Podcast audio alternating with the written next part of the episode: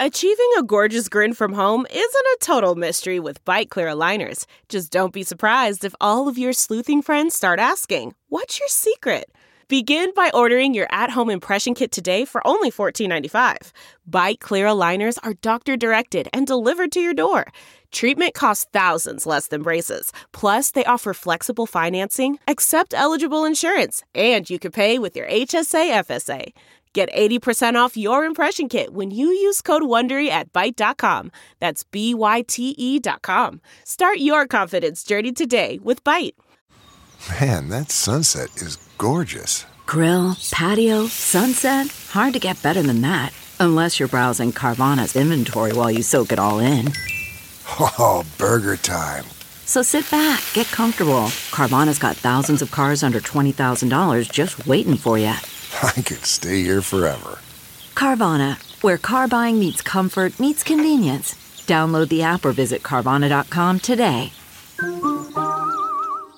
Delve into the shadows of the mind with Sleeping Dogs, a gripping murder mystery starring Academy Award winner Russell Crowe. Now available on digital.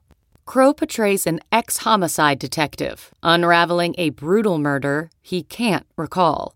Uncovering secrets from his past, he learns a chilling truth. It's best to let sleeping dogs lie. Visit sleepingdogsmovie.com slash Wondery to watch Sleeping Dogs, now on digital. That's sleepingdogsmovie.com slash Wondery.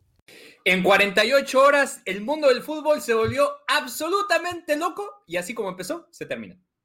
Pero hay algo muy, muy, muy bueno. Ganaron los fanáticos, o al menos eso creemos. Hay algo mejor. La vida de este podcast es mucho más larga que de la Superliga. Por supuesto que es una edición especial de Superliga. Deportes al detalle que comienza ya.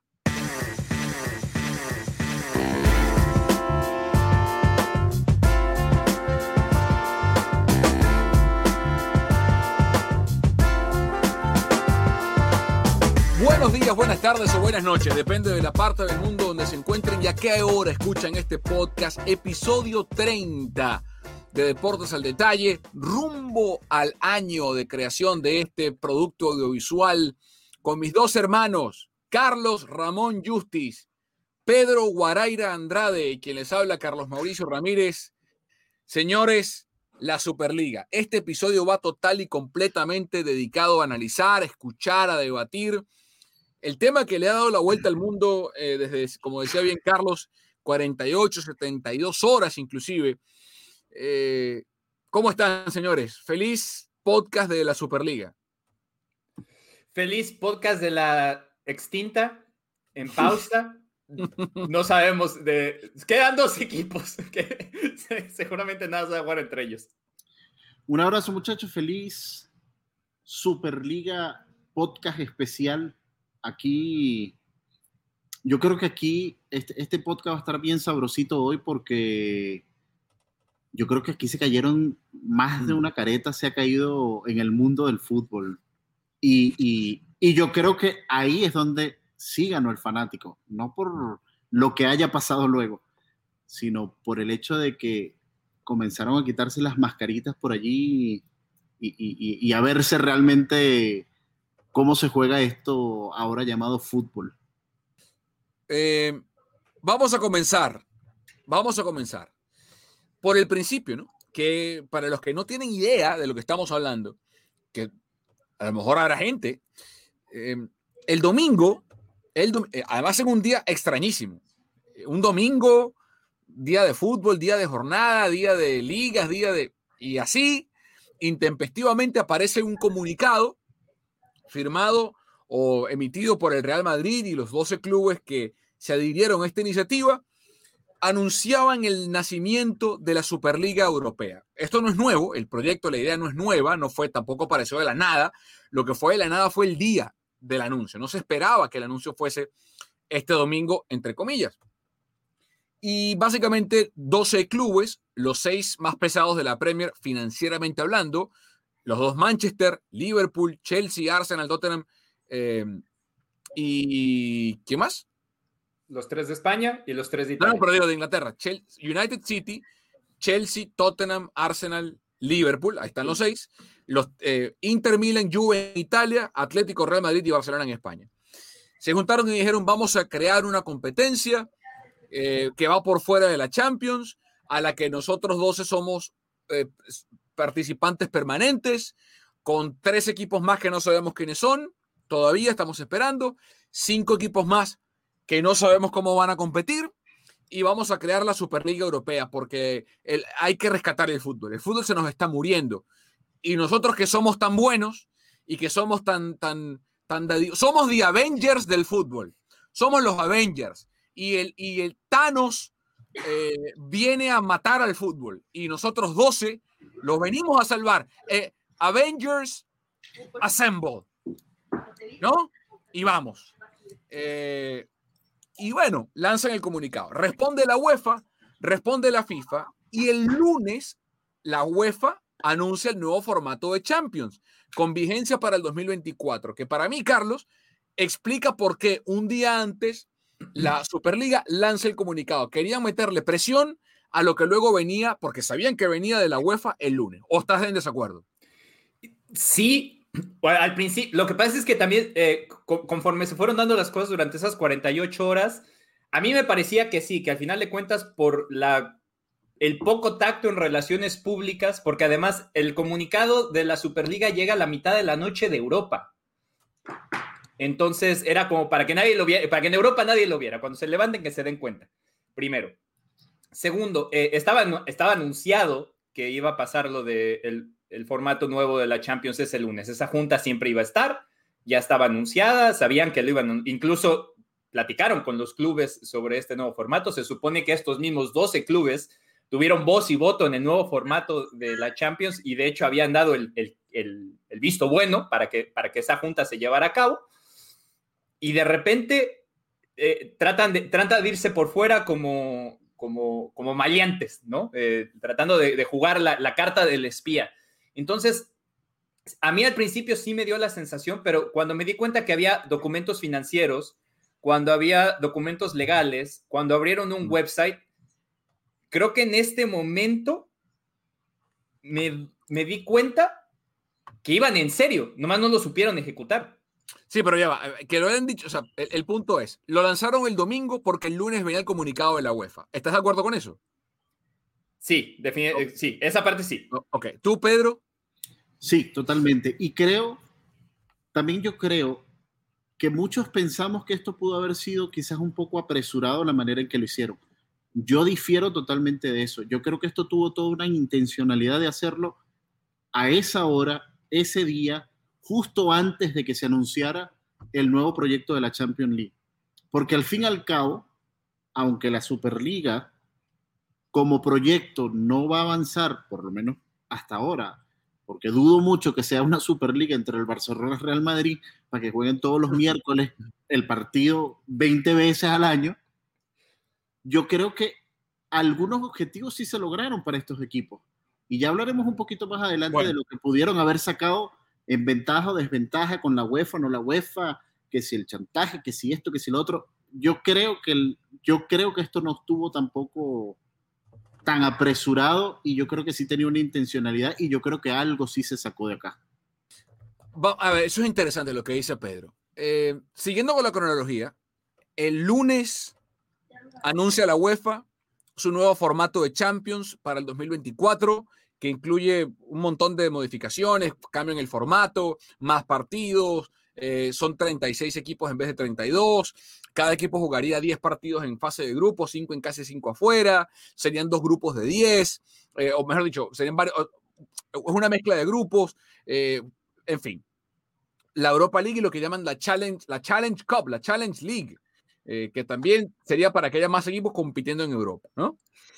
y viene lo que realmente detona a nivel de opinión pública para mí, no sé cómo lo ven ustedes, lo que detona el resto, que es la entrevista famosa de Florentino Pérez en un programa de televisión en España, en el Chiringuito, en donde a mí, francamente, me asombró la, la, por un lado, la poca preparación del proyecto, la poca maduración de la idea.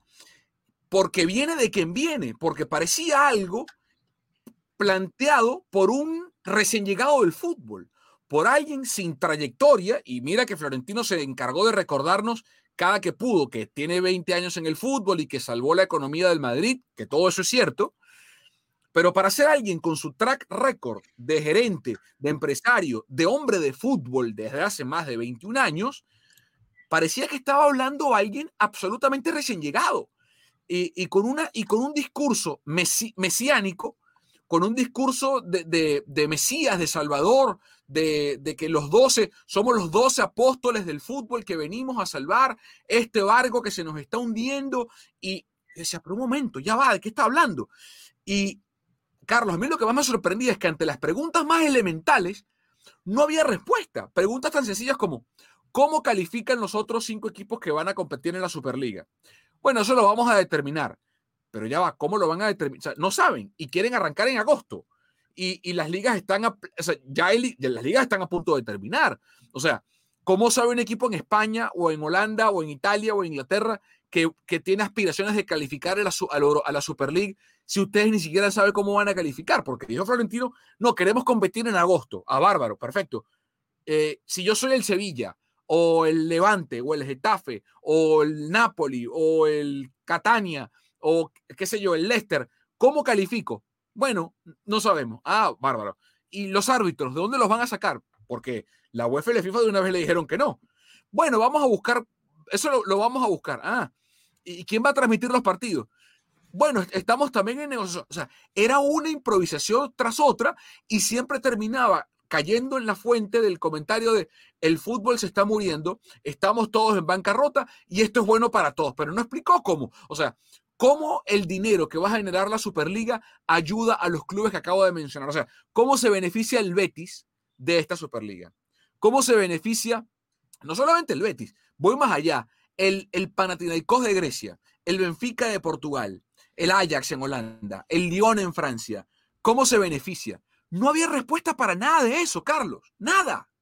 Sí, totalmente. E incluso en dentro de las mismas preguntas, cuando, se les preguntaba, ¿y cuándo van a arrancar? Y dice, bueno, cuando podamos.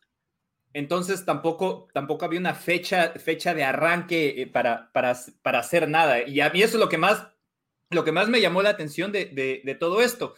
Esto aunado a que en, en la cabeza de ellos iban a seguir compitiendo en sus ligas locales, en sus copas locales, seguir recibiendo dinero de eso, pero quedándose con todo el dinero que les iba a dar JP Morgan, que después nos enteramos también que el préstamo original del dinero era condicionado por si vendían los derechos de televisión, con quién los iban a vender y a 20 años para poder recuperarlo. Entonces, cuando también se le preguntó cómo, iba a haber estos pagos ¿no? Eh, solidarios, que los tiene la UEFA, por más que los haga bien o mal, pero existen, cómo esos pagos solidarios van a ayudar al resto del fútbol. Y, las respuestas siempre eran las mismas. Entonces, sí creo que eso ayudó o perjudicó todavía más a la idea que tenían ellos de lanzar la, Superliga porque se dio, todo el mundo se dio cuenta que no, tenía ni pies ni cabeza.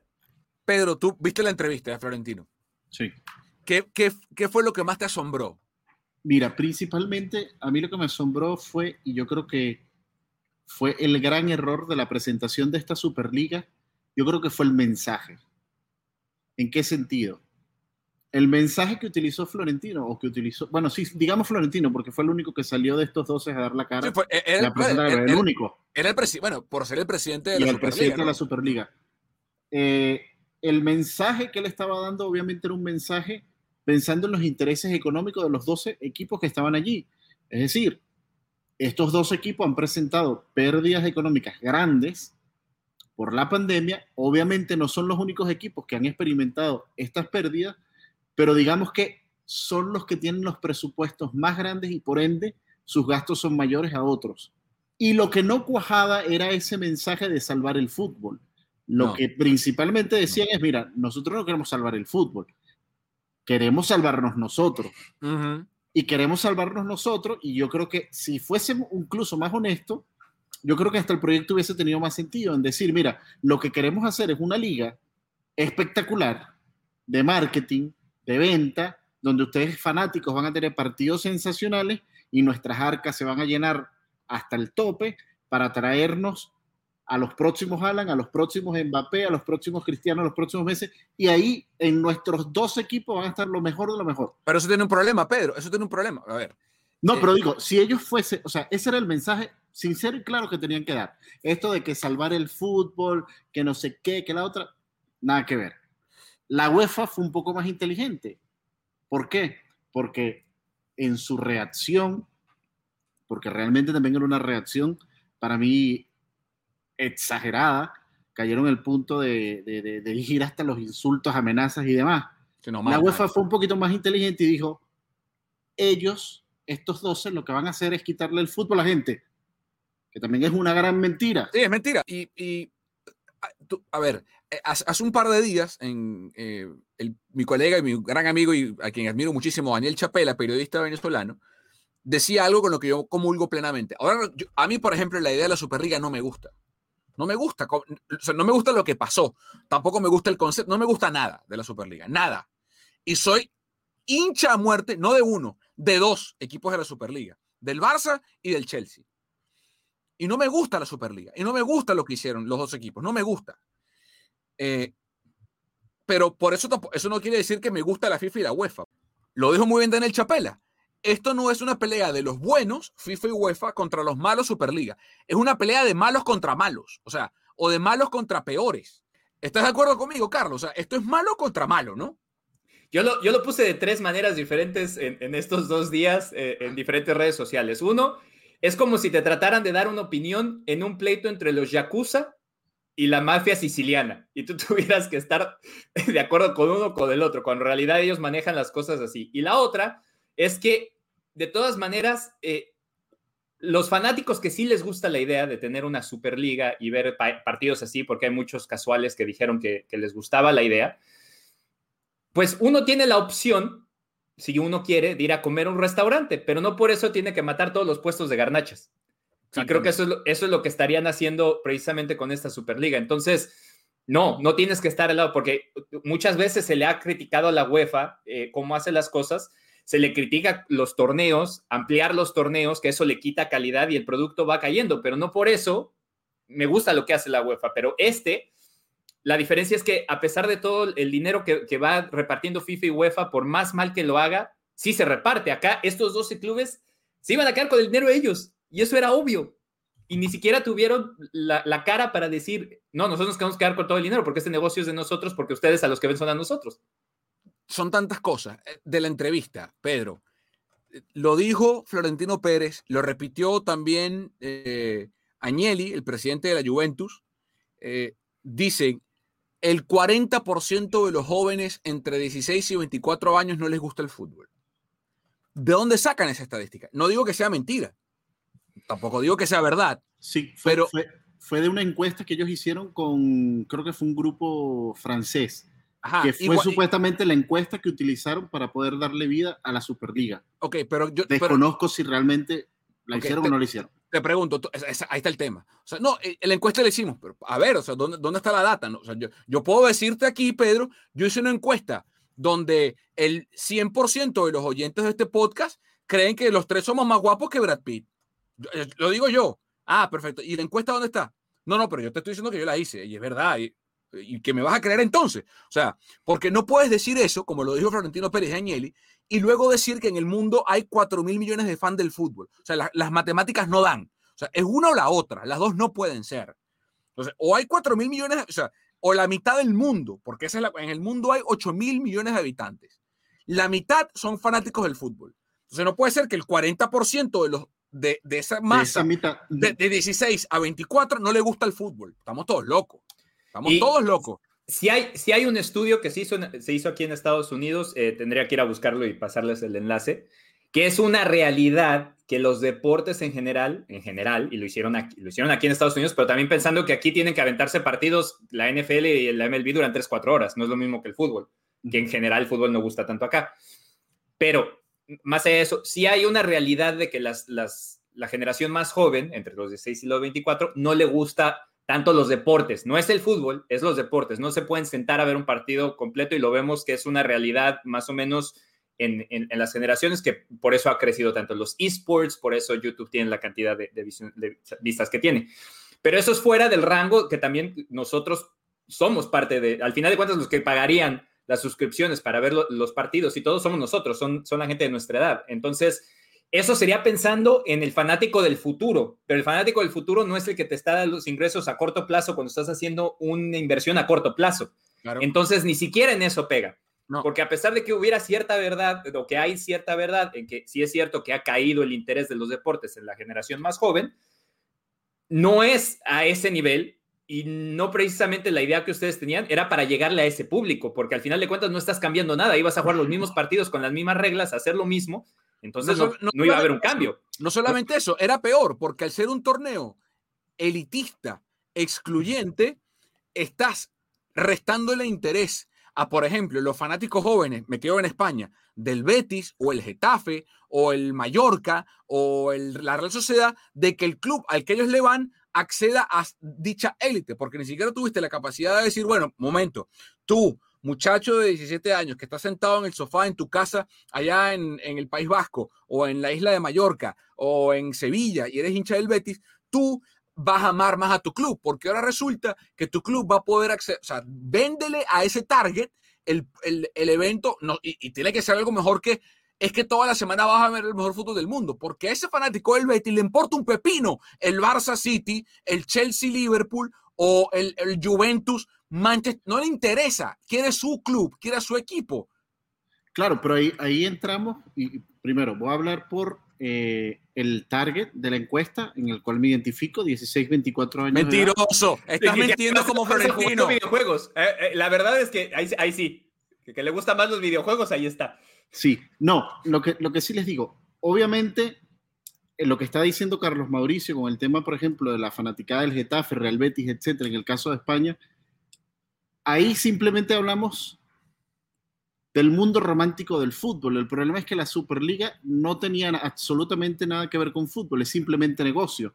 Y como negocio, obviamente, aunque el fanático del Real Betis y del Getafe no le importa el Manchester City, en el mercado asiático, en el mercado americano, sí les interesa más por dinero un Manchester City, un Real Madrid Liverpool, un Atlético Chelsea, etcétera, que el Apoel versus Brujas, el Real Madrid contra el Shakhtar de... Porque es verdad, porque simplemente lo están enfocando en el tema económico. Ese es el problema. Es un proyecto económico y no deportivo. Como proyecto económico, sí podía tener dividendos y sí podía ser atractivo. Sí, como proyecto deportivo es totalmente opuesto. Y creo que como las dos visiones están totalmente alejadas, eso fue lo que llevó al fracaso de momento de la Superliga. Pero para mí no fracasó el interés que tenían estos dos equipos. Para mí no ha fracasado. Porque esa información que sacó. ¿Por qué?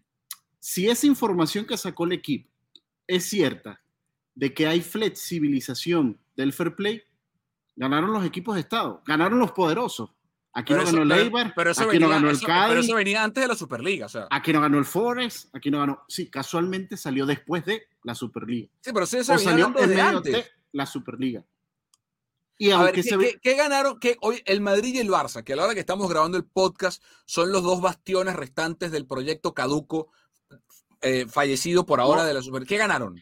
El Barça. O, o, o, los 12, o los 12 Mira, que se metieron el, en este. ¿Qué ganaron? El Barcelona por ahora, nada. Y el Barcelona yo creo que lo vio fue como la salvación al desastre económico que tiene. Por eso, pero ¿qué ganaron? Porque ¿Listo? un amigo, un, un, colega me decía. Carlos, estos tipos no dan puntadas sin dedal. Uh -huh, totalmente. Se, está bien, pero se les olvida. Yo, y yo le respondí a mi amigo, le digo, sí, está bien, pero Bill Gates se equivocó en su momento. Albert Einstein cometió errores. Mozart en algún momento tuvo que haberse equivocado y, y compuesto algo que fue un desastre. O sea, okay. estoy seguro que hubo colecciones de Dolce Gabbana o de Gucci que fueron horrorosas.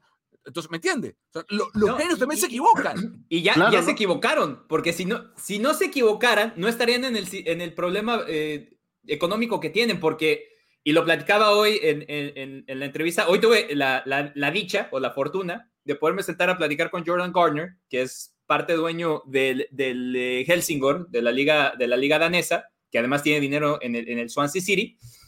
y le, le, hacía esas preguntas porque le digo, bueno, o sea, uno ve a estos clubes, ¿no? Son poderosos, hacen, dice, sí, pero es que la realidad es que ellos siempre viven endeudados y ellos han, ellos han destruido el, el mercado y lo han inflado, ellos mismos lo han hecho.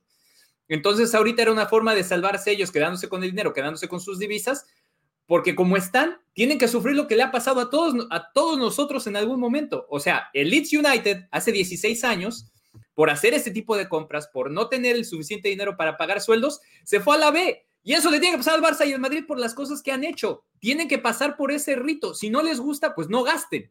Es así de sencillo. O sea, no pueden venir a salvar algo que han, que los errores ya han estado siendo cometidos por muchos años. La ventaja que, porque ahí solamente el fair financiero pasa con los equipos como el, como el City o el, o el PSG, que ellos tienen caudales ilimitados para gastarse. son, por eso son, los tienen, clubes de Estado, son clubes de Estado. Por eso los tienen que limitar. O sea, tiene que haber un límite de cuánto puede gastar porque es que, afectan pero, a los pero demás. es que es muy fácil, pero es que a ver, hay, hay soluciones al, y hay tantas variantes, porque esta, esta, torta, este papelón que pusieron tiene tantas aristas. Vamos una por, ya que to, Carlos tocó el tema del finan, financiero, quiero lanzar una idea a ver qué opinan ustedes.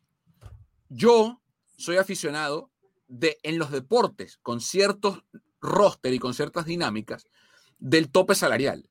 Uh -huh. Porque el tope salarial, tanto el tope como el piso salarial, ayuda a nivelar la competitividad. Impide que pasen cosas como que llegue un club o un dueño de la nada y gaste a, a chequera limpia. Eh, entiendo por qué en grandes ligas no hay un tope salarial por la dinámica del deporte, por, lo, por la cantidad de juegos que tiene, por la cantidad de jugadores que utiliza, por otras cosas. Igual pudiera haberlo, pero es más complicado. Eh, pero a mí el tope salarial me gusta. Y creo que una solución que tiene que implementarse más temprano que tarde, en, a, evidentemente a, a, eh, aunado a la realidad económica de cada región, porque el tope salarial en Inglaterra o en Europa, que hay el euro, no puede ser igual que el tope salarial en Sudamérica uh -huh. o, en, o, en, Asia o en África. O sea, tiene que ser distinto. Porque si, si llega un jeque y compra un club en África y gasta lo que gasta en el Chelsea, pues ese equipo va a dominar África por siempre. Pero tiene que haber un tope, que el, que el Fair Play buscaba eso, pero no lo consiguió, es mentira. O sea, tiene que haber un tope salarial que diga, mira, señores, eh, Fulanito, el, el, el, Messi, los el, jugador más, de más alto tope, no puede ganar más de tanto. Y bueno, y hará como hacen en la NBA LeBron James o en la NFL Tom Brady y generarán sus ingresos por otra fuente, invertirán, tendrán publicidad, lo que sea. Pero tiene que haber un tope salarial. Eh, Garner me platicaba que el tope salarial en Europa es casi imposible. Eh, porque de acuerdo a las leyes de trabajo y de, acuerdos de, de, trabajo colectivo eh, de cada país, no se, puede, no se puede establecer eso a nivel UEFA. Pero lo que UEFA sí podría implementar es que tuviera un tope de gastos de acuerdo a lo que genera el equipo. Exacto. Que en eso no le matas tampoco el negocio a los equipos grandes, porque si obviamente yo no puedo llegar y decirle al Madrid que, que tiene que estar en el, mismo, en el mismo playing field que el Betis, me van a, o sea, no va a funcionar. Lo que sí puedo hacer es que si tú, Madrid, tú, Barcelona, estás generando mil millones de dólares al año, 950... Pero, ya, pero ¿por qué no va a funcionar, Carlos? ¿Por qué no va a funcionar si la NFL funciona? Más allá de que es la liga Porque que no tiene la descenso. Pero, pero la España... NFL es un solo país, en una sola liga. Vale, acá cuando, vale. Acá cuando los tiene, acá es porque tienes que nivelar a, los grandes, o sea, a los grandes todos con todos los grandes de los, de los otros países. Ahí es, donde ahí es donde no lo puedes hacer. No, y el problema está que eso es a nivel europeo, pero por ejemplo, por países, porque en España ya se aprobó en una asistencia financiera de grandes clubes a pequeños clubes en el año, si no me equivoco, creo que fue 2001-2003. Y eso lo que hacía básicamente es lo que le da oxígeno a equipos pequeños a costa, entre comillas, de los equipos grandes, sí. por lo digo, que generan. Lo que, pero, lo que, lo que la televisión, porque o sea, hasta el 2000, 2013, 12 o 13 en España, el Barça, el Madrid ganaban 150 millones de dólares por derecho de televisión y equipos como, no sé, el Getafe o el, o el Villarreal ganaban 10, 8. Entonces, o sea, el, y eso ahora se equiparó, está mucho más parejo como es, por ejemplo, en Alemania o en Inglaterra. Que esa es una forma de equiparar. Es lo, es lo, que decía Garner, es lo que me contaba Garner, que en, en, derecho de televisión hay que hacer eso. Le sigues dando más al, al que más genera, porque también es, en, en teoría, claro, en, la, claro. en, la, dinámica de, de, de, una política abierta de mercado, es injusto que alguien que genera más no gane más. Entonces, de acuerdo a lo que generas, debe haber un porcentaje, o sea, que el porcentaje de todos para gastar en salarios y en fichajes sea el mismo, pero de acuerdo a tus posibilidades. Si tú generas más, puedes gastar más. Pero que sea por porcentaje. Que sea el Dijo que- 60% de tus ingresos. A ver, a ver. o 40 o 45 sea, y eso lo haría eso lo haría más parejo porque ya cuando contratas dos si tú quieres contratar dos superestrellas que te van a salir un ojo a la cara las gastas pero ese espacio que se queda Hay, esas superestrellas pueden ir a otro club hay otra, a mí, el o sea, tiene que haber una forma de controlar los salarios, igual, y controlar los fichajes. Tiene que haber una forma de controlarlo, de manejarlo. Eh, porque esa- llegó, llegó a puntos obscenos, llegó a puntos obscenos de, gasto, de despilfarro. Me refiero a fichajes y me refiero a salarios, las dos cosas. Es obsceno. Punto número uno. Punto número dos. Eh, para mí hay un momento eh, que rompe la dinámica del fútbol en Europa. Y la entiendo. Que es la ley Bosman. La ley Bosman le permite, para los que no saben, fue la, fue la ley que se creó a principios de la década del 90 por el caso de un futbolista, Jean-Marc Bosman, que estaba reclamando el, derecho a él poder trabajar en la Unión Europea, eh, porque, o sea, ¿por qué si un eh, mesonero o mesero en Holanda podía trabajar también libremente en, en España o en Italia, ¿por qué un futbolista no puede hacerlo en la Unión Europea? ¿Eh? Yo ese concepto lo entiendo. Yo lo que creo es que tiene que haber una- alguna forma de limitar la los movimientos de extranjeros dentro de Europa. Porque también eso ha hecho, y es un punto que yo creo que no se habla suficiente, que ligas como la húngara, la holandesa, la belga, la griega, la turca, la croata, la rusa, se vayan en picada. Casi ni o sea, existen. O sea, La, que- la por- la portuguesa, inclusive, fíjense, la liga, la liga francesa es el PSG por el capital eh, por el capital árabe y, y, o sea, lo que hizo el Mónaco en el 2003 y algunos, algunos pinceladas del Lyon de Jean-Michel Aulas eh, y, y del. Marsella a veces Eh, ya está Pero- lo pero- está ahí. pero pero no en o sea no a nivel Champions sí total pero tiene que haber un control de, señores, sí, somos, como Uni- somos Unión Europea, somos Comunidad Europea, bárbaro, pero tenemos que de alguna forma controlar el, el éxodo del talento porque hay un éxodo exagerado de talento que, que ha eh, hecho que ligas como la búlgara, o sea, el CSK Sofía, no existen, o sea, no existen las ligas. y eran equipos que, eh, y, es, y eso es a lo que vamos con, con el proyecto de, de- de la liga también, de la, de la Champions. Yo recuerdo en los años 90, el CSK era un equipazo, era bueno. El Galatasaray era un equipazo. En Escocia, creo que era, si no me El equivoco, Celtic y creo el que era Rangers. el Celtic y el Ranger. el Herenveen que pe- peleaba O sea, en Europa League eran equipos que iban a la Champions, no de animadores, de visitantes, de paseo, aquí estoy, me tomo la foto. No, eran equipos que competían. Eso ya no existe. El tema está en que con la no es- eurozona, no, el tema está en que con la eurozona se complica, o sea, porque ciertamente eh, un español puede trabajar en Portugal, un italiano puede trabajar en Holanda o un francés puede trabajar en Alemania. Es, es cierto eso. Y ahora el tema del Brexit, o sea, Pero, es que- pero, ti- pero tiene que haber alguna forma de decir un momentico, sí, está bárbaro. Pero señores, hay que ponerle un... Esto se nos fue de las manos. O sea, esto se nos descontroló. Hemos visto clubes, hemos visto clubes de ligas domésticas que sacan 11 titulares sin un solo jugador del país nacido donde juegan. Entonces, ni tan calvo ni con dos pelucas, ¿no? Como decimos en mi país. Eh, un tema que yo sé que estamos hablando de la Superliga Europea en esta edición especial de deportes al detalle. Un tema que a mí, francamente, me pareció escandaloso, escandaloso, y creo que no se ha hablado lo suficiente de él. Eh, y sé que a Carlos esta tecla le, desafina y fuerte. A los dos, porque de paso, eh, Pedro es papá de dos niñas, una de las cuales juega fútbol. La Superliga y los 12 salvadores del fútbol básicamente al fútbol femenino le hicieron un breve inciso, casi que una cortesía, una sobra en la mesa, como, bueno, sí, y el proyecto también incluye la formación de la Superliga femenina. en algún momento ¡Eh! Bueno, ya vamos viendo cómo, cómo nacerá esta cosa. Eh, el Real Madrid tiene 14, co- 13 Copas de Europa en España, en, en 13 Copas de Europa. y pronto tiene- la de la Superliga. Pero, claro, cuando le gane al, al, al Castilla, Al o Castilla. O, al, Barça B, ¿no? Eh, tiene 13 Copas de Europa. El Madrid en fútbol masculino es la gran superpotencia en Europa. en el fútbol femenino están jugando su primera temporada en la liga. O sea, son un equipo nuevo, infante, en, en, edad, en etapa incluso de embrión, como fútbol femenino. Entonces, el Real Madrid femenil no tiene el peso continental que tiene el Olympique Lyon, que ha ganado las últimas cinco Champions League femeninas. Y el Olympique Lyon masculino no está en la Super, o no estaba en la Superliga, porque de paso ni siquiera el PSG entró para que pudiera entrar un club francés como de los cinco invitados, o sea, no había.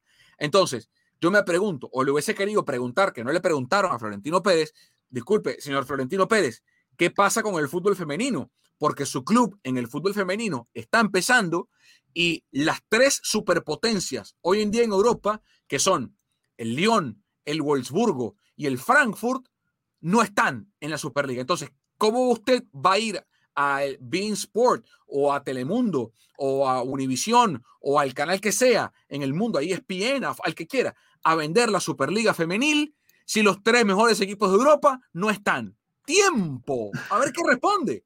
Porque la respuesta hubiese sido, bueno, ya vamos a ver cómo los invitamos y quién le dice a usted que no van a participar. Bueno, pero aquí no están en el documento. O digan, sí, mire, aparte de los 12 clubes, en la rama femenil ya le extendimos invitación a, los tres, a las tres potencias, más fulano, y mengano, y vamos, y vamos. Pero digan las cosas. No dijeron nada, Carlos. No, y para, para hacer eso tendrían que haber pensado en el fútbol femenil, la verdad es que no lo hicieron. Lo tiraron ahí para que fuera como un buscapié de, ah, bueno, ha crecido y no vamos a vernos. O sea, si tú le hubieras preguntado, no te hubiera, no te hubiera sabido contestar porque eh, y, lo pusieron en, toda eh, la red, eh, como se dice, de Women's Soccer, el WOSO, en, redes sociales.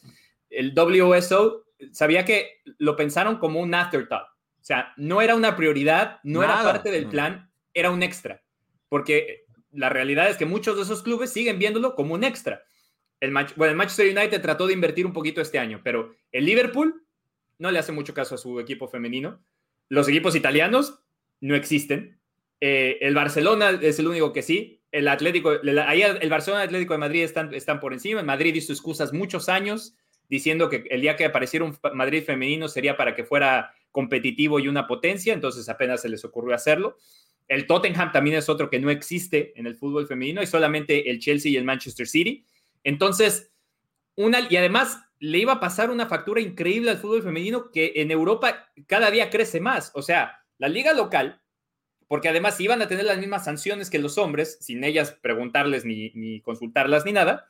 Si las iban a sacar de la liga local, Sky Sports acaba de firmar 92 millones de euros para poder transmitir la, la FAWSL, que es un movimiento fantástico para el crecimiento del fútbol femenil. Entonces, hasta ahí se nota cómo solamente estaban pensando en ellos y, solamente en el dinero, porque ni siquiera se preocuparon por el desarrollo del fútbol y del fútbol femenil. Pedro, ¿tú sabes cuántas canchas y cuánta instalación en el nuevo campo de entrenamiento del Liverpool hay para el fútbol femenino? Lo desconozco. Cero. Cero. Hay canchas de fútbol playa, hay canchas de lo que tú quieras, pero espacio para el fútbol femenino no hay. Entonces ahora el Liverpool quiso vender, venir a vender que el, que el Liverpool femenino va a estar en la Superliga. Entonces, no. ¿Eh? No. Ahí es donde te digo, no. Sí, sí, es, que, es, que, lo que yo te digo, o sea, es que realmente esto era un... Realmente no. Esto es un negocio, listo, punto. Era una propuesta de negocio para recuperar ingresos y lo quisieron vender como cualquier otra cosa. Pero y no, se fueron no se fueron al tema real. Mira, lo que nos interesa es jugar entre nosotros 12 y si quieren venir otros tres de invitados y ahí ponemos cinco para que más o menos vendamos la idea de que qué bonito toda la cosa. Lo que queremos es generar ingresos para nosotros, punto. Que la UEFA no esté metida en esto, ¿por qué? Porque la UEFA del 100% se lleva no sabemos cuánto y a nosotros nos toca el otro tanto. Y listo. Eso era todo lo que tenían que decir. Por eso yo digo, si hubiesen salido con el discurso real, tal, tajante, etcétera, capaz la Superliga se hubiese dado no todos los años, sino que hubiesen jugado la, la edición especial Superliga cada tres años y listo. O sea, cualquier negocio hacían. Y ya. Podían haber, eh, eh, podrían haber absorbido la idea de la International Champions Cup, llevar los partidos a todas partes y quedarse con ese dinero. Había muchas formas de ejecutarlo. Sí, porque también lo que no cuaja, y es, y es la otra parte que a mí me molesta, porque le hemos tirado mucho a los dos equipos, pero la otra parte que a mí me molesta y me desagrada, es que ahora venga la UEFA y la FIFA a ponerse la bandera de que ellos estaban interesadísimos en que el fútbol no se les escapara de las manos del pueblo Ah, con un ah, discurso no, no, populista, cuando no, aquí el River Boca lo jugaron en España diciendo que era inseguro jugar en Argentina. Como que en Argentina más nunca en la vida, en todo este tiempo, se haya jugado un River Boca y haya pasado lo que haya pasado. pero Pasa además, todos los años. te- tirarle, también tirarle solamente a la UEFA, eh, hay responsabilidades compartidas. Javier Tebas, Ah, en la Liga Española, Total. se llevaron una Supercopa de España, Arabia Saudita. Ah, y no dijeron querían, nada. ju- querían dijeron jugar un nada. partido de la liga en Miami, o sea, y, Un- y digo, un y son Madrid- porque mira, también mucha gente un se le, se tira encima, se le tira a la UEFA y la UEFA no, No. es la total No, no, no. culpable tampoco. No. en todas, en el, en el, en el, en el, en el, ¿cómo se llama? En la Premier incluso, algo, algo, esto es algo que a mí también a mí me llama mucho la atención, que es súper insólito. La FIFA se supone que vela porque ningún estado o ente político se involucre directamente en temas de la FIFA. ¿Quién ayudó a desencajar el conflicto de la Superliga? Poli- la política. Inglaterra, Bo- la Boris política. Johnson. Claro, claro, claro, claro, sí, o sea, y por eso insistimos, esto no es una pelea de buenos contra buenos, es de malos contra malos. Sí, de los más malos contra los peores. Sí, de malos contra malos. Más puntos de la Superliga. Más puntos de la Superliga. Vamos a escuchar eh, opiniones de técnicos, opiniones de personas en el mundo sobre la Superliga para hacer un, breve resumen eh, auditivo. Y algunas palabras de Marcelo Bielsa con su traductor apenas terminó el partido, eh, terminó el partido de la jornada en Inglaterra. Esto dijo Marcelo Bielsa, eh, técnico del Leeds United, sobre la Superliga. Los, los más poderosos son los que lo son por lo que producen y por lo que convocan. the, the most powerful are they're powerful because of what they produce and, and what they what they bring. Pero el resto son indispensables. But the rest are indispensable. Y lo que le da salud a la competencia es la posibilidad del desarrollo de los débiles, no el exceso de crecimiento de los fuertes. Uh, and what makes the competition great is the possibility for one of those weak teams to develop, not the big teams playing each other. Pero la lógica eh, que impera en el mundo, But the logic that is that is in the world at the moment, y el fútbol no está fuera de eso, and football is not outside of this, es que los ricos sean más ricos a, a costa de que los débiles sean más pobres. Los, poderosos sean más ricos a costa que los débiles sean más, más pobres. Es que el resto sean más pobres. Bueno, clarísimo, ¿no? Clarísimo, clarísimo. Yo me paro, yo, yo aplaudo, yo aplaudo, yo me pongo de pie, yo soy soldado de Marcelo Bielsa, siempre, siempre, siempre. Porque ese es un señor que ha practicado lo que pregona. Practica lo que pregona. Eh, y que inclusive, cuando, o sea, ¿a qué grande ha dirigido Bielsa en su carrera? La selección argentina, que es una selección, y, y ya, porque ajá, Newell's no es un gran, o sea, es un equipo importante en Argentina, pero no es Boca, no es River, no es Independiente, eh, inclusive San Lorenzo. Eh, en México, Las no le fue- básicas del Atlas. sí, o sea, el Atlas. eh, en España dirigió a- al Atleti de Bilbao. El Marsella es un grande del fútbol francés, es cierto, eh, pero digamos, no, no, no fue a un PSG que tenía la capacidad financiera para hacer lo que hizo. Eh, después se fue a Francia, a un club pequeño. eh, después, ahora tomó al Leeds en segunda. Si hubiese tomado al Leeds, que bien describía Carlos, gastaba millonadas como la que gastó en su momento eh, y que terminó llevándolo a la quiebra, que el Leeds de Ferdinand y compañía, Lee Smith, que, se- metió en una semifinal de otra cosa. Tomó un grande en desgracia en segunda y lo llevó a primera. O sea, Bielsa sabe de lo que está hablando y lo entiende y lo ha puesto en práctica una y otra y otra vez. ¿Qué opinan de lo que dice Bielsa, Pedro? A, a mí, perdón, lo que no me queda claro es por qué la idea de que los grandes se hacen grandes haciendo a los pobres más pobres. Es lo Es lo, que, es- es lo que él dice, o sea, es, es el, el criterio que él, que él está No, escribiendo. no, no, por eso, por eso digo, y, y- y mi pensamiento es el por qué. Porque, por ejemplo, lo que gastó Barcelona, que obviamente no fue totalmente directo por Dembélé, pero lo que gastó Barcelona por Dembélé no le vino mal al equipo que recibió gran parte de esa transferencia. No, pero yo creo que lo que, lo que dice Bielsa es que... Pero Dembélé salió del, del Dortmund. Sí, No, pero, pero claro. pero- pero más allá de eso, digo- creo, que, creo que lo que Bielsa dice es, una, es un símil entre lo que pasa en el mundo, eh, y lo digo, Y lo que llevó, pa- claro, y lo, y lo llevó al fútbol. Ya lo Entonces entiendo. dice, sí, sí. eh, eso, lo, o sea, lo que pasa en el mundo, donde las superpotencias o como, o o sea, eh, puso un ejemplo global, que Sí, pasa porque- en, la- en el- en el mundo empresarial, en el mundo político, donde los grandes se hacen, es lo que opina Bielsa, ojo, que Sí, los sí, sí. grandes se hacen más grandes a costa de los, a costilla de los pequeños, a costa de los Porque, pequeños. porque eso es lo que, perdón, Carlos, porque eso es lo que yo te decía, o sea, me, no entendía la, pa- la, la, la, la, la- la paradójica que él estaba dando, la paradoja que él estaba mencionando, porque desde mi punto de vista, uno, yo soy fanático del fútbol desde hace años, y yo soy fanático del Caracas Fútbol Club, que es uno de los grandes equipos de Venezuela. Y yo no puedo comparar la forma en que el Caracas hace su negocio, que a pesar de toda la crisis se ha mantenido en un equipo, digamos, correcto o al día. Yo no podría comparar la manera en que el Caracas se maneja a la que se maneja el Vigía. O a la que se maneja Estudiantes de Mérida, que lamentablemente por años le ha Sí, o, en, sus o- o jugadores. en, o en México, el América y el, y, y el Veracruz, que pa- o, o- o en, o en América y qué sé yo, Necaxa. o el Club de Cuervo. Entonces, lo que, lo que no me queda claro era eso, o sea, ¿por qué pensar que los grandes se están haciendo grandes a costa de los pequeños? Por ejemplo, el Deportivo La Coruña era un equipo histórico en España. ¿Dónde está el Deportivo La Coruña ahorita? Desaparecido totalmente. Eso es culpa del Real Madrid, culpa del Sí, Barcelona. pero, pero, pero fíjate, Pedro, hace, sin ir muy lejos, y te pongo el ejemplo de la televisión, hace menos de 10 años, en España, el Barça y el Madrid se metían 140 millones de dólares por derechos de televisión y el Getafe se metía 8. Y, tu, y tuvieron que pelear y pelear y pelear y pelear, y pelear hasta que, pum, vamos a nivelar un poco. y te eso. pregunto, ok, y les pregunto a los dos, ¿qué partido es más atractivo para ti? ¿Barcelona-Getafe? Obviamente. Getafe-Eibar. Obviamente, pe- pero, o si no hay ¿qué Getafe, pero, pero si no hay Getafe, no hay Barça.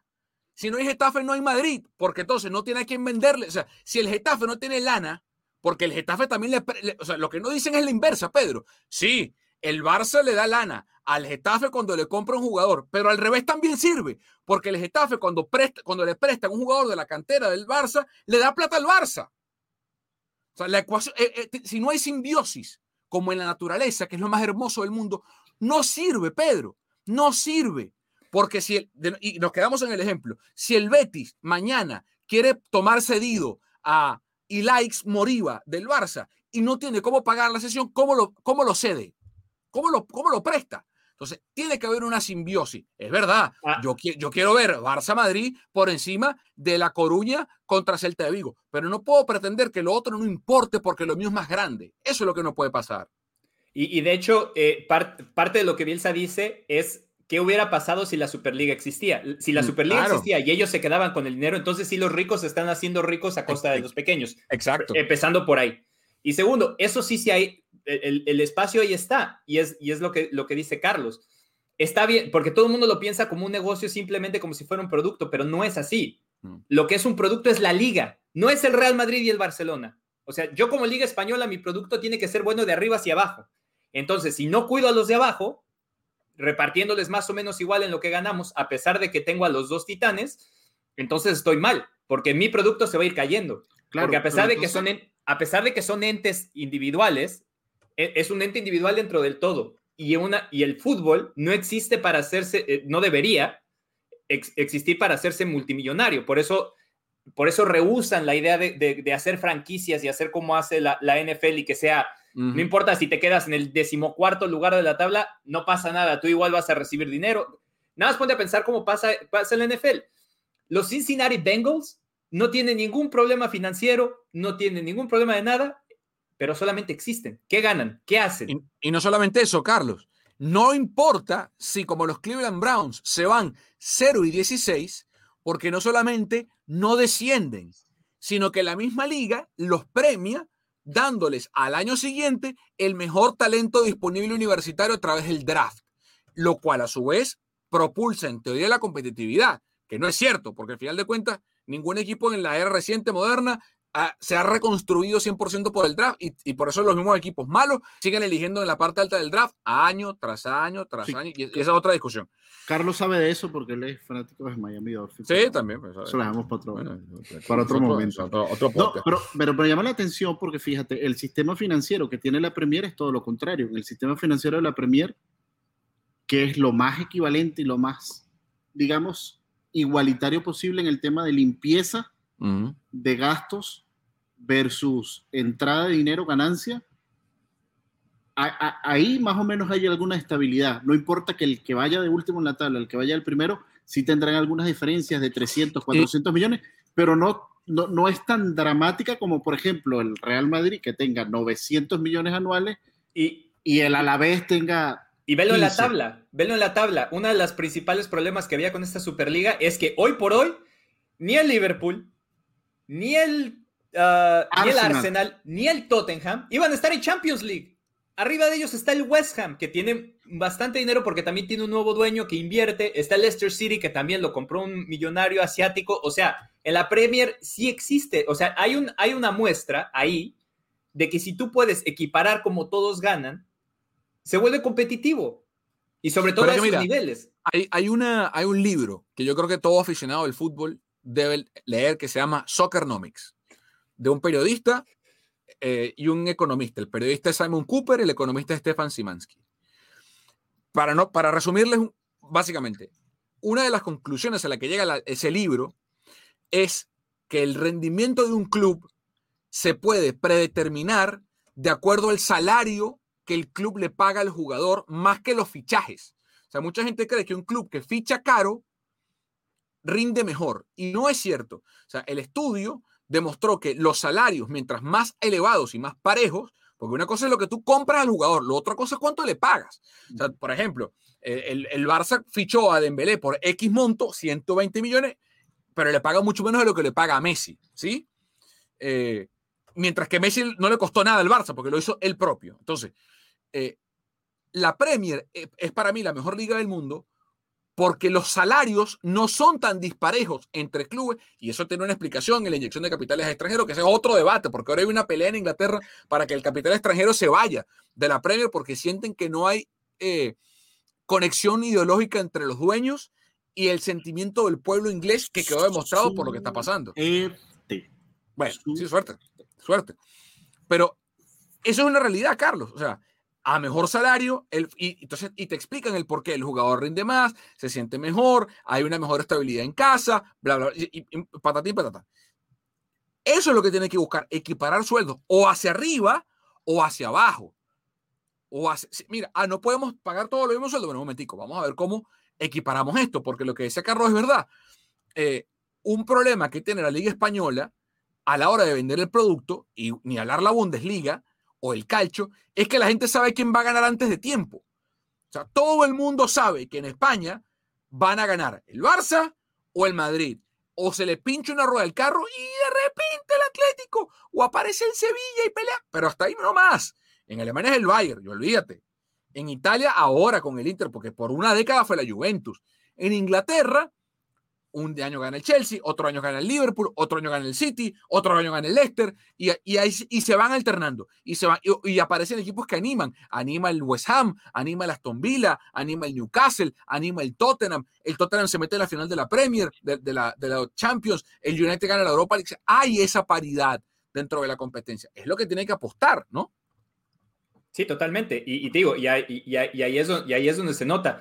El caso de Alemania es extrañísimo porque todos los clubes tienen arcas sanas, tratan precisamente de mantener eso con la regla que tienen además los aficionados, que se habló mucho de eso ahora en estos días, parte de por qué el, el Bayern y el Dortmund no aceptaron eh, ser parte de esta propuesta.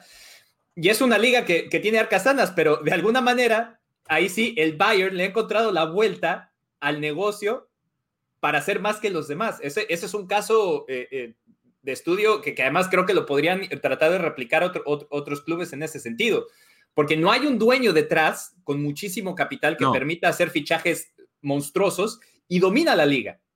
Y le roba al enemigo.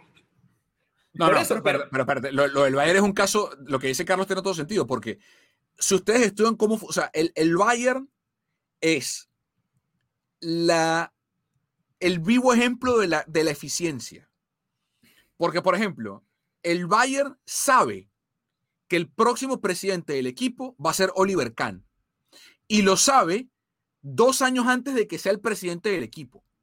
Porque, ojo, y no, y no es porque Kahn fue portero del club, porque eso es algo muy común en el deporte, en Europa y en cualquier parte del mundo. Ah, bueno, fulanito de tal es leyenda del club, vamos a traerlo para que trabaje como gerente. Momentico.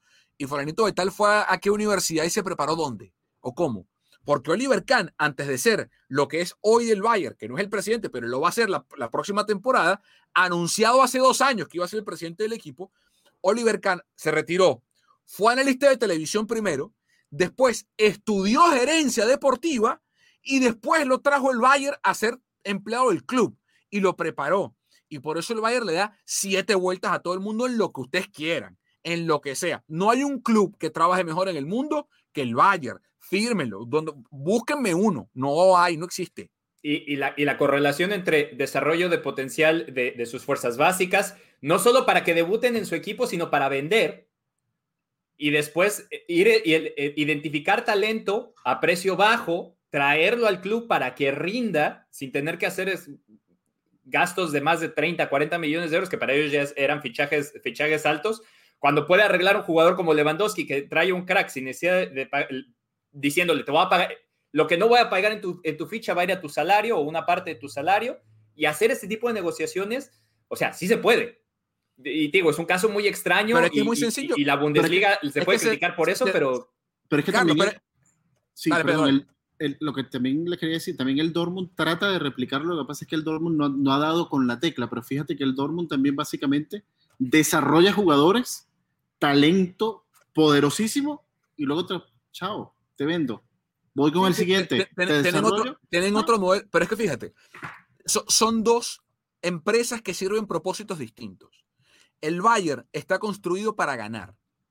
El Dortmund existe para vender para, para ser un club más potente, para que a la vuelta de, en, en algún momento, eh, lo va a hacer. Y, y, y, el Dortmund existe y es cada vez más rentable porque hay clubes como el Barça o como el Madrid o como el Chelsea o como el Liverpool o como que desembolsan de forma desmesurada.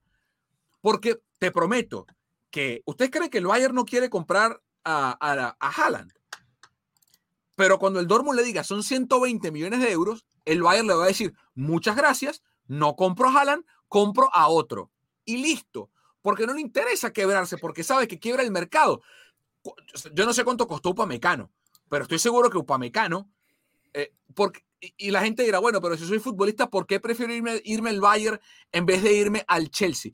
Y la respuesta es muy sencilla, porque me tratan bien, porque voy a ganar y porque vivo en un país de primer mundo. Entonces, mientras equipos como el, el Barça, el Madrid o el Chelsea no entiendan que tienen que empezar a traer a jugadores con esa promesa y no con es que te vamos a pagar más que cualquier otra parte del mundo, no vamos a dejar romper el mercado. Estamos todos locos. Y el Bayern lo hace año tras año, Carlos, y nuestros tipos no entienden cómo hacer. Y lo tienen ahí y lo están viendo. Señores, ¿cómo, ¿cuánto le ofreció el Bayern? Y, el, y el mejor ejemplo es el de Alfonso Davis. A Bartomeu le ofrecieron a Alfonso Davis y dijo que un jugador canadiense no podía ser tan bueno. Yo estoy seguro que Bartomeu y la gente del Barça en su vida se sentó a ver los partidos de Alfonso Davis en el Vancouver en la Major League Soccer y que el Bayern, que tiene el mejor sistema de escauteo del mundo, junto con el Dortmund, dijeron, espérame, este tipo es el próximo. ¿Cuánto costó Alfonso Davis, Carlos? 15 millones. Pero es, que, pero es que además, en caso de que no funcione, porque no hay garantías, eso también lo hablaba hoy con una parte de, de pensar en el fútbol, es que si yo creo, por ejemplo, el, cover de mi, de mi teléfono es un producto, yo pruebo el producto, veo que el producto funciona, es algo que tiene rentabilidad y lo vendo. Y tengo una certeza del 99% que esto funciona porque ya lo probé, es un producto.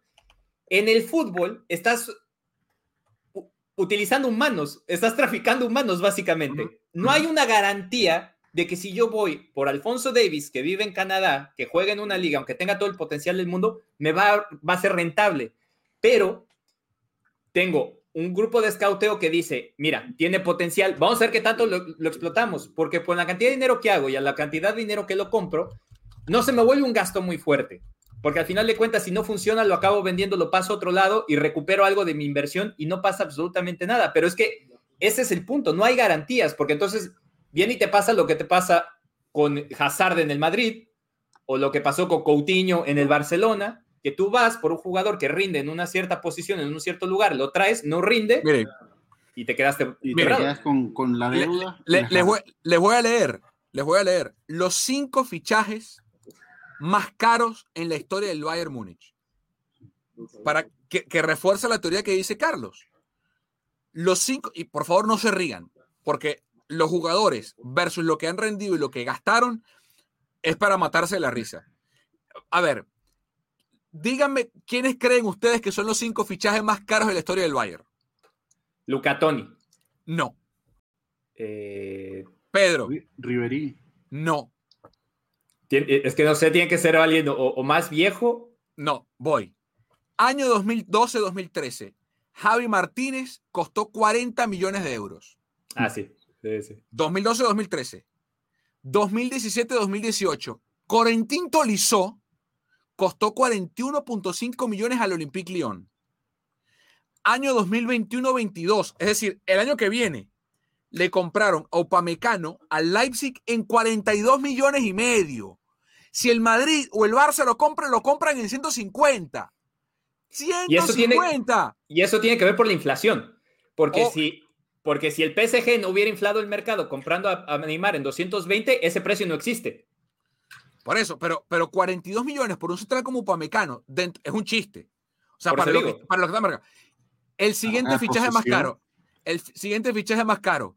Leroy Sané, 45 millones de euros se lo compraron al City. Y el más caro, Lucas Hernández, 80 millones de euros. Son los cinco fichajes más caros de la historia del Bayern Múnich. Ni Lewandowski, ni Ribery, ni Arjen Robben, ni Joshua Kimmich, ni Manuel, no, ni Manuel Neuer al Schalke, ni Tony Cross, ni, Lu- o sea, ni, ni Thiago Alcántara, ni nada, ni Thomas Müller, o sea, porque son o productos propios o comprados. Entonces, la máquina que aplastó Europa el año pasado y este año y que aplasta Alemania es la máquina más eficiente y barata del fútbol mundial en relación costo-beneficio. ¿sí? Entonces, ¿se puede o no se puede hacer? Ah, ah, Y con todo eso y con todos los problemas financieros de que la UEFA no reparte. y- Pero sí, hay, pero sí hay una realidad de que los otros equipos, porque además de todas maneras, al final de cuentas, aunque el Bayern siempre gane y la liga no sea atractiva, la liga se vende, tiene patrocinadores hasta por los codos, tiene el promedio de asistencia más alto en los estadios en toda, toda Europa, no importa que no le ganen al Bayern Múnich, porque tiene mucho, muchos eh, aficionados de, de legado, que se llaman, que, que- ujú. que crecen, le van siguiendo a, a su ciudad, el Armina Berfield, el, el Berlín, El- el- 1900. el Stuttgart y todo. Entonces, digo, son, son modelos de hacer las cosas. Entonces, cuando llegan estos 12 clubes, para, para regresar a lo que fue la Superliga, cuando lle- llegan estos 12 clubes y dicen que ellos van a salvar al fútbol y que eh, si el dinero viene de ellos, de hacia arriba, ellos lo van a repartir hacia abajo, es, es, es una mentira. Y ahí fue donde la, gente de fútbol, como, como con Marcelo Bielsa, cuando llega eh, Guardiola y critica cómo funcionan las franquicias, tienen razón. Por más que ellos estén, por ejemplo, Guardiola que esté un equipo grande, de todas maneras no, no es igual. Entonces, ahí está la prueba de que sí se pueden hacer las cosas. Eh, la Superliga, bueno, esto va a picar y extenderse porque esto no ha terminado todavía, más allá de que la Superliga en su actual formato parece ya eh, fallecida, defunta, eh, eliminada, liquidada, muerta. Eh, vamos a ver qué pasa ahora en adelante. Eh, hay un nuevo presidente de la Asociación Europea de Clubes, que es justamente Nasser Al-Khelaifi, el presidente del PSG. Ese puesto lo tenía Agnelli y lo dejó porque se fue a la Superliga y ahora el PSG tiene ese puesto. El presidente del pueblo. Los, los 12, sí, los 12 clubes europeos abandonaron la, de la Superliga, abandonaron la SA, la Asociación Europea de Clubes. Eh, ahora no sé qué irán a hacer para volver a meterse en la SA. Los, los 10 que se salieron de la Superliga irán, no sé, a, a pedirle perdón a Seferín y a, y a compañía en la UEFA. Pero ha sido un desastre. Ha sido un verdadero desastre. Y yo me pregunto, y bueno, yo lo, lo ponía en un tuit, obviamente con, con, con piquete, con, con cinismo. Bueno, si, si quieren salvar al fútbol, ha- hagamos una cosa. Esta Superliga, metan a Boca, metan a River, metan a Flamengo, metan a Corinthians, metan a Atlético Nacional de Medellín y metan a Chivas y América, que son los clubes que más convocan público en el continente, o sea, de habla hispana, desde, desde eh, el norte de México hasta la Patagonia, no hay clubes que convoquen más gente que esos que acaban de mencionar. Ni siquiera meten a Sao Paulo. Ahí está. América, Chivas, Sao Paulo, Flamengo, Corinthians, Boca, River. Listo. No hay que meter más nadie. Ya. Para no herir, susceptibilidades. Bueno, métanlos. Entonces jueguen una semana. Se juega entre los de Europa, juegan en Europa y entre los de América juegan en América una semana al mes. El siguiente mes, los europeos visitan a los americanos en América, Real Madrid Chivas en el Akron, Barça América en el Azteca, Chelsea Flamengo eh, en el Maracaná, ¿no? Liverpool River en el, en el Centenario, ¿no? Este, eh, ¿qué, me falta? Arsenal Boca en la Bombonera y, ese es el partido. Al mes siguiente, los americanos van a, a Europa y bueno, y cambiamos. Entonces, River, Madrid en el, en el, en el Bernabéu. Digo, si quieren ayudar al fútbol, porque el fútbol son más que 12 clubes, ¿no? Eh, y lo dejo con esta. ¿Y por qué no hacemos un mundial de clubes de verdad? No, no el chiste que hacen en diciembre, eso no es un mundial de clubes, nada. O sea, el campeón de Europa, eso no es ningún mundial de clubes. Hagamos un mundial de clubes como el mundial de fútbol, cada cuatro años. Y, hagamos un mundial de clubes eso... con, 46 equipos en una sede única y que, y que clubes o sea, que un, yo, quiero ver un grupo, eh, Real Madrid, Caracas Fútbol Club, el Tokio Verdi y, el Toronto FC. Vamos, quiero ver un... Eso, eh, eso se ayudaría más al fútbol de club, un mundial de clubes de verdad. Que, que, de hecho eso ya está aprobado, esa era la idea de quitar la Copa Confederaciones y crear un Mundial de Clubes durante, durante el verano en, en vez de tener Copa Confederaciones. Claro. Pero al final de cuentas, yo, yo la, crítica más grande que le tengo a, UEFA y a, FIFA, que después de verlas trabajar de, cerca, eh, si te das cuenta que sí tratan de repartir el dinero, muchas veces el dinero no se pierde cuando FIFA lo trata de, repartir. Es cuando pasa por tantas manos, cuando tiene que llegar a federaciones, a la liga, a la gente que se encarga de distribuirlo, en donde se supone que están los grassroots, ahí es donde se pierde no, no tanto a nivel cúpula FIFA cuando lo entregan, eh, porque ellos tratan de... Y tiene una, y lo que sí es que guardan una bolsa en caso de que tenga un desastre y si un mundial, Dios no quiera, algún día le pasa algo, puedan organizar un mundial en otro lado con el dinero que está ahí guardado. Se supone que para eso es. Y para eso tienen las conferencias cada año y, te lo ponen número por número, cuánto dinero tenemos que guardar. Supongamos que se guardan algo, todo bien, eso seguramente existe.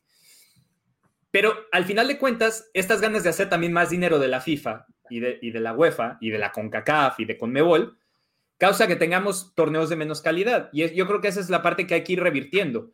No tenemos que tener una Champions con 36 equipos. Puedes poner a participar los 36 equipos sin que sea la Champions. Así como están las rondas preliminares, dales un poco de dinero, repárteselos, que sea parte tal vez del torneo, pero no metas a los equipos grandes a que tengan más partidos, porque los equipos pequeños, y al final de cuentas todos van a jugar la misma cantidad de partidos. El equipo pequeño a pesar de que no llega a jugar contra el grande, juega dos o tres, le repartes una cantidad de dinero y a los mm. clubes los dejas en la elite para que jueguen entre ellos y les repartes. Y, creo que ahí sí es donde también la codicia de, los, de las esferas grandes está cayendo en, manosear y, gastar a los jugadores, que al final de cuentas no le sirve a nadie que los jugadores estén gastados. O reparte equitativamente las posiciones para la Champions, por ejemplo, ¿por qué no dos por cada liga europea para que tú veas cómo no se van a matar y se van a la cabeza. Pero, pero, pero la Champions. esas dos posiciones. Pero fíjate, si hay un problema global, si, hay un, o sea, si estos 12 benefactores del fútbol mundial, si estos 12 santos del fútbol mundial de verdad quieren salvar al fútbol, el fútbol se está muriendo, hay que salvar al fútbol que se nos está muriendo. Mentira. Si de verdad quieren salvar al fútbol, hagan el Mundial de Clubes de verdad. O sea, hagan la propuesta, una propuesta de verdad pensada, seria, no esta cosa que presentaron. Señores, FIFA, la Copa Confederaciones es un chiste, malo de paso, es un mal chiste. No, no sirve para nada, nadie quiere jugar en eso. Entonces, la, la, Nations League, elimínenla. La Copa Oro no se juega cada dos años, o sea, elimine, o sea, vamos a quitar partidos que no sirven y vamos a dar partidos más atractivos. Y creamos el Mundial de Fútbol de clubes, un Mundial de verdad, que se juegue, y, ahí sí, a Qatar, a Japón, a Estados Unidos, se juega en Alemania, cada cuatro años, un Mundial de clubes. Vean cómo, o sea, ya determinen ustedes cómo se crea. O sea, cómo distribuir los cupos, 13 cupos por UEFA que se asignarán por la cantidad de puntos acumulados en la liga. Ya ustedes, o sea, cómo se crea, eso es su problema. Y ustedes vean cómo lo crean. Pero de que se puede, se puede. Con 46, con 32, con la cantidad de clubes que ustedes quieran. Y hagamos un mundial de clubes de verdad. ¿Quién no vería? ¿Tú te imaginas, Pedro? ¿Quién no ve un mundial de clubes? Pero de verdad, o sea, con el formato del mundial de fútbol. Y que veamos un grupo a eso con un equipo, de, un equipo de Camerún, un equipo de Colombia, un equipo de Alemania y un equipo de Japón. ¿O no? Sí, sí, sí. No, porque primero la tontería esta asiática que hacen, a mí da un dolor de cabeza madrugar para, para, para verme un... Es, ese mes, ese mes de invierno, invierten en las eliminatorias al Mundial de Fútbol, al Mundial de Clubes, pues. O sea, el verano... pero es que también eso es lo que es incongruente en el mensaje también de quienes son hoy día los gestores del fútbol mundial, porque están viendo lo que está ocurriendo con la Champions y ahora sumaron una idea de tirarse un mundial de fútbol cada dos años. Mira, Pedro. Para, darle, para darle paso a quién? O sea, ¿tú crees que con un mundial cada dos años va a tener más posibilidad, en nuestro caso, Venezuela de ir, por ejemplo? Te voy a hacer una pregunta. Te voy a hacer una pregunta. ¿Cuál es para ti el éxito financiero de la NFL? ¿En dónde radica para ti el éxito financiero de la NFL? Está súper difícil por dos cosas, porque es el deporte con menos semanas de juego y que mayor cantidad de dinero produce. Y va por muchas razones. Sponsor, televisión. Hay, una, hay una razón. Por, esa es mi opinión, puedo estar equivocado. Por encima de las demás. Hay una sola razón. El producto no está diluido. ¿A qué me refiero con eso? Hay, y, acaban de aumentar a este año, a un juego más de temporada regular, quitaron uno que no sirve de pretemporada, que nadie lo juega, y pusieron uno que vale más que es de temporada regular. Cada partido en la NFL significa algo. No hay una sobredosis de fútbol americano. No hay. No existe. Cada juego es importantísimo porque te juegas algo tenemos, Pedro, sobredosis de fútbol. Hay demasiado fútbol. La copa de la copa de la liga, de la campeona, del rey, de la, de la taza que se juega con los galácticos. No vale, no, no, no, no, no. Hay demasiado fútbol y se pierde el sentido de urgencia, de, de, de, de lo bueno poco. y además, Y, además, ¿qué lo, lo que yo decía, tu principal asset como empresa son los jugadores. La gente no va a ver al Real Madrid porque es el Real Madrid. La gente va a ver al Real Madrid, a los jugadores del Real Madrid, que se supone que son los mejores del mundo, junto con los del Barça, junto con los de los 12 clubes estos. Entonces, si yo quiero un producto de calidad, tengo que cuidar a mis jugadores. Entonces, si juegan menos, si entrenan más y juegan menos partidos, rinden más en el partido, porque no me tengo que poner a pensar, tengo partido domingo, miércoles, luego otra vez el sábado. Luego tengo que viajar a Colombia porque tengo que concentrarme para selección para un amistoso. Luego tengo que regresar, jugar Nations League. Después de Nations League tengo un partido amistoso y después tengo otro eliminatoria. Luego regreso con el club. En el club esa vez hay Copa del Rey. Después tengo que concentrarme para la Champions. Lo mataste. Está jugando 15, 20 partidos en un, en un mes. No va a rendir. Es una, es una, es una realidad. y cuando tienes que rotar plantilla ya no tienes el mismo producto. Lo viví yo aquí hace algunos años, estando en el área de la Bahía en la gira internacional, la Copa Internacional de pretemporada, que ahora es súper famosa aquí en Estados Unidos, que traen al Real Madrid, al Barcelona y todo el que tú quieras. Ese año casualmente coincidieron las fechas con las fases finales del Mundial. ¿Qué pasó? Que yo gasté un paquete familiar, porque me llevé a Raimundo y todo el mundo, solamente me faltaron los tres perros en el estadio, y no vino, no vino Messi, no vino Busquets, no vino Piqué, no vino. No va nadie. No va nadie. No, nadie. no vino Suárez. ¿Quiénes vinieron? Ahí fue donde yo conocí a Ricky Push, por ejemplo. Porque, están fundidos, Pedro, porque hay demasiado fútbol. Y entonces, y, ahí yo te digo, o sea, yo tenía unas ganas de, regresar. El dinero no lo hice porque fue un regalo de cumpleaños además, pero, o sea, yo pagué mi entrada, era para ver a esto. Yo no pagué mi entrada para ver a los canteranos del Barcelona.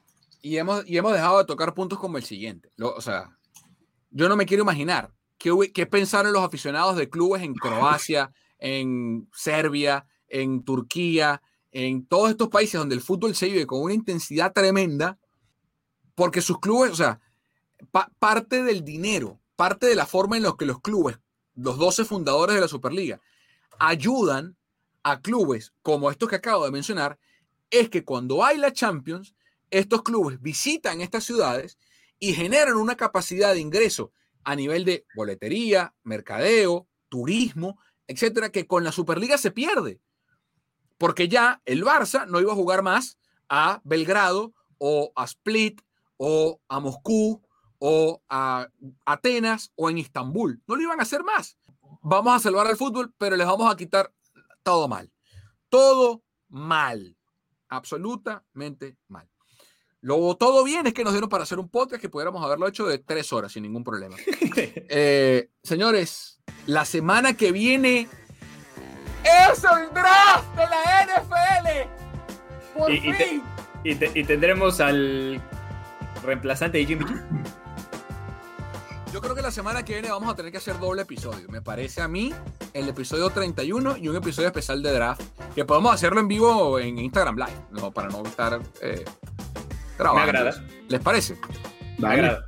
Yo Bueno. estoy- Señores, Te hasta las, te hasta las compro la idea del super podcast. Bravo, el super podcast, bravo, El super bravo. podcast. Eso sí es A para el pueblo. a, a doble jornada. Pero ves, nosotros no, no quemamos el podcast. ¿Para qué No. hacemos doble jornada? Solamente cuando es necesario. Ay, lo hacemos en vivo. Señores, hasta la semana que viene. Chao, Pedrito. Chao chicos, un abrazo. Chao, Justice. Chao, el, profe- semana, el- el profesor Justice. nos vemos semana que entra y con el draft. The draft.